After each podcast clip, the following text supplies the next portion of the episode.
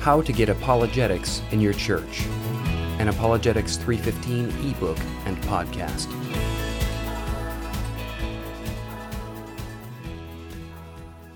What I Learned While Teaching Apologetics in Church by Daniel Ashworth, Jr. I am very fond of Christian apologetics because it plays such a major role in my personal testimony. Since apologetic arguments and evidences were helpful in leading me to Christ, I immediately began to devour as much of it as possible. I also began to see a need for apologetic teaching in the church to help fellow believers to be secure in their faith with Christ and to equip them to have answers for their evangelism.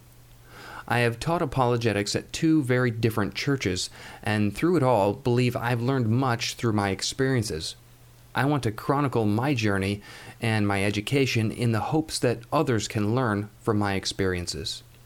As many others can probably attest, my experience with introducing apologetic teaching into the church setting has been a somewhat difficult trial and error and enlightening process.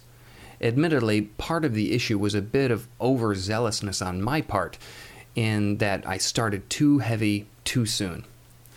My first opportunity came when I was asked to teach our Sunday school class for a few weeks at our large church in Orlando, Florida. I started by teaching from the Bible the importance of loving God with one's entire mind and the biblical importance of mind renewal.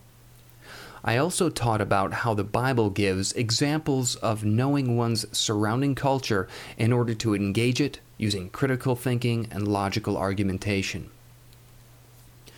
Though the classes started out well, I transitioned into teaching on philosophy and how philosophical ideas filter down to shape and form the popular culture. At this point, I nearly lost everyone.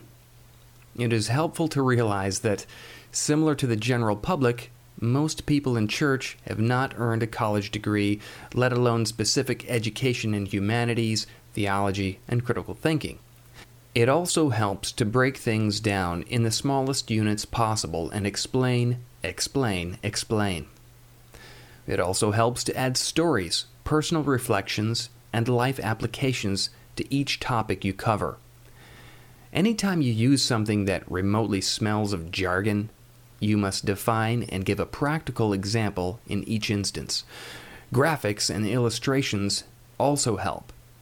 If something can be compared or summarized in a chart, table, or diagram or image, then that information can be quickly grasped over delivering it in a long paragraph vocally. Another self criticism is in my use of quotes. I have found that if you read a quote, stop and explain what the author is saying in simpler terms, and give the implications of that quote with what you're teaching. If you read out a really long quote, that is probably more appropriate as a class topic in itself. So you have time to read the full quote first and then reread it in broken down form and show each point the author is making, line by line, and how it fits in the larger theme of what you're trying to teach. Explicitly pointing out where various authors agree or conflict with the Bible may also be an aid to understanding, especially if you couple the quote with a comparative Bible verse. At my current church in Memphis, Tennessee, I was asked to substitute for my pastor in the teaching segment for our Wednesday night prayer meeting for a few weeks. This was another teaching moment for me as I tried to apply some of what I listed above, having learned from my experience in Orlando. However, this time I felt I was covering too much too fast, and I could have broken the material up and explained things more. Also, it helps to know your audience. I realized the trouble I found myself in when I was teaching on evolution and Christianity. One woman in the group exclaimed, We are here to talk about God's love only. We don't care about animals, science, or whatever. I understood where the lady was coming from, and you could not totally fault her for her position. Many believers and many churches, especially in the Bible Belt South, have taken their faith for granted and appear to rely more on an emotional faith. They're not used to having to ask and answer tough questions about Christianity.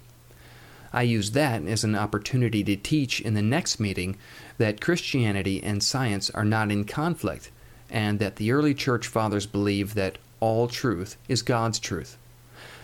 Looking back, I could have also responded with the fact that more teenagers and those in their 20s are falling away from the faith now more than ever, in many instances because we've stopped trying to answer their tough questions and instead tell them, in a well intentioned way, to just have faith.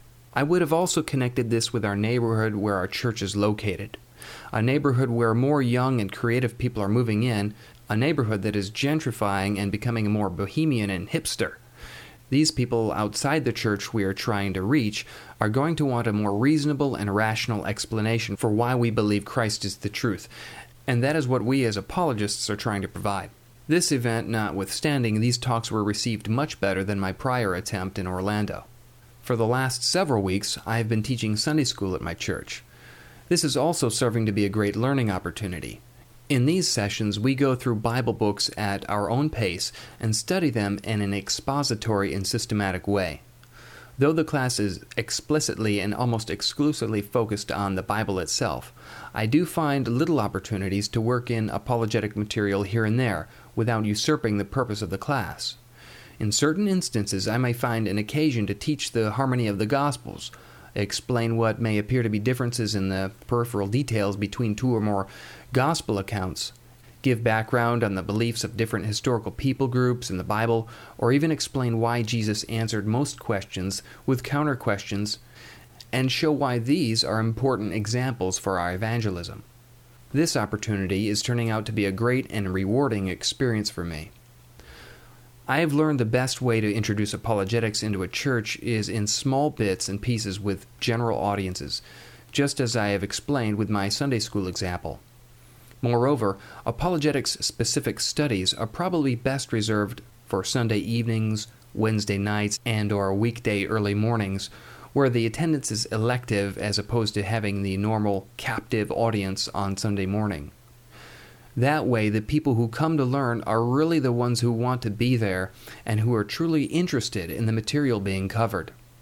For these specific audiences, I have filled in for Wednesday night studies in Orlando and in Memphis, administered the Truth Project, produced by Focus on the Family, and provided assistance to Carolyn Horn in setting up, administering, and publicizing the monthly meetings at the Reasonable Faith Memphis chapter with success. In the future, I plan to continue teaching Sunday school working with reasonable faith and running more sessions of the Truth Project and other studies like Francis Schaeffer's How Should We Then Live book and DVD study, and Ravi Zacharias International Ministries Foundations in Apologetics for my church. I am also interested in earning certifications through Reasonable Faith and the North American Mission Board of the Southern Baptist Convention for teaching apologetics. A long range goal of mine is to go back to school for doctoral study in philosophy and theology. Teaching apologetics in church can be a tough assignment and is often met with some level of resistance. If this is really your passion, you will need to remain patient and try your best to simplify and explain things, and most importantly, constantly reaffirm why apologetics is necessary in the first place. It is easy to criticize the average believer or the church itself as being anti intellectual, and points made regarding this issue are often valid. However, as Christians, we are called to be humble, patient servants to our brethren, no matter what the circumstances. Just as we should exercise forbearance with non believers, weak believers, or those with whom we disagree, we should also approach introducing apologetics into church settings in the same way. Studying God should be a humbling experience, not a prideful exercise, because we are trying to know an infinite God after all. I believe this servant's heart attitude may go further than much I have written above.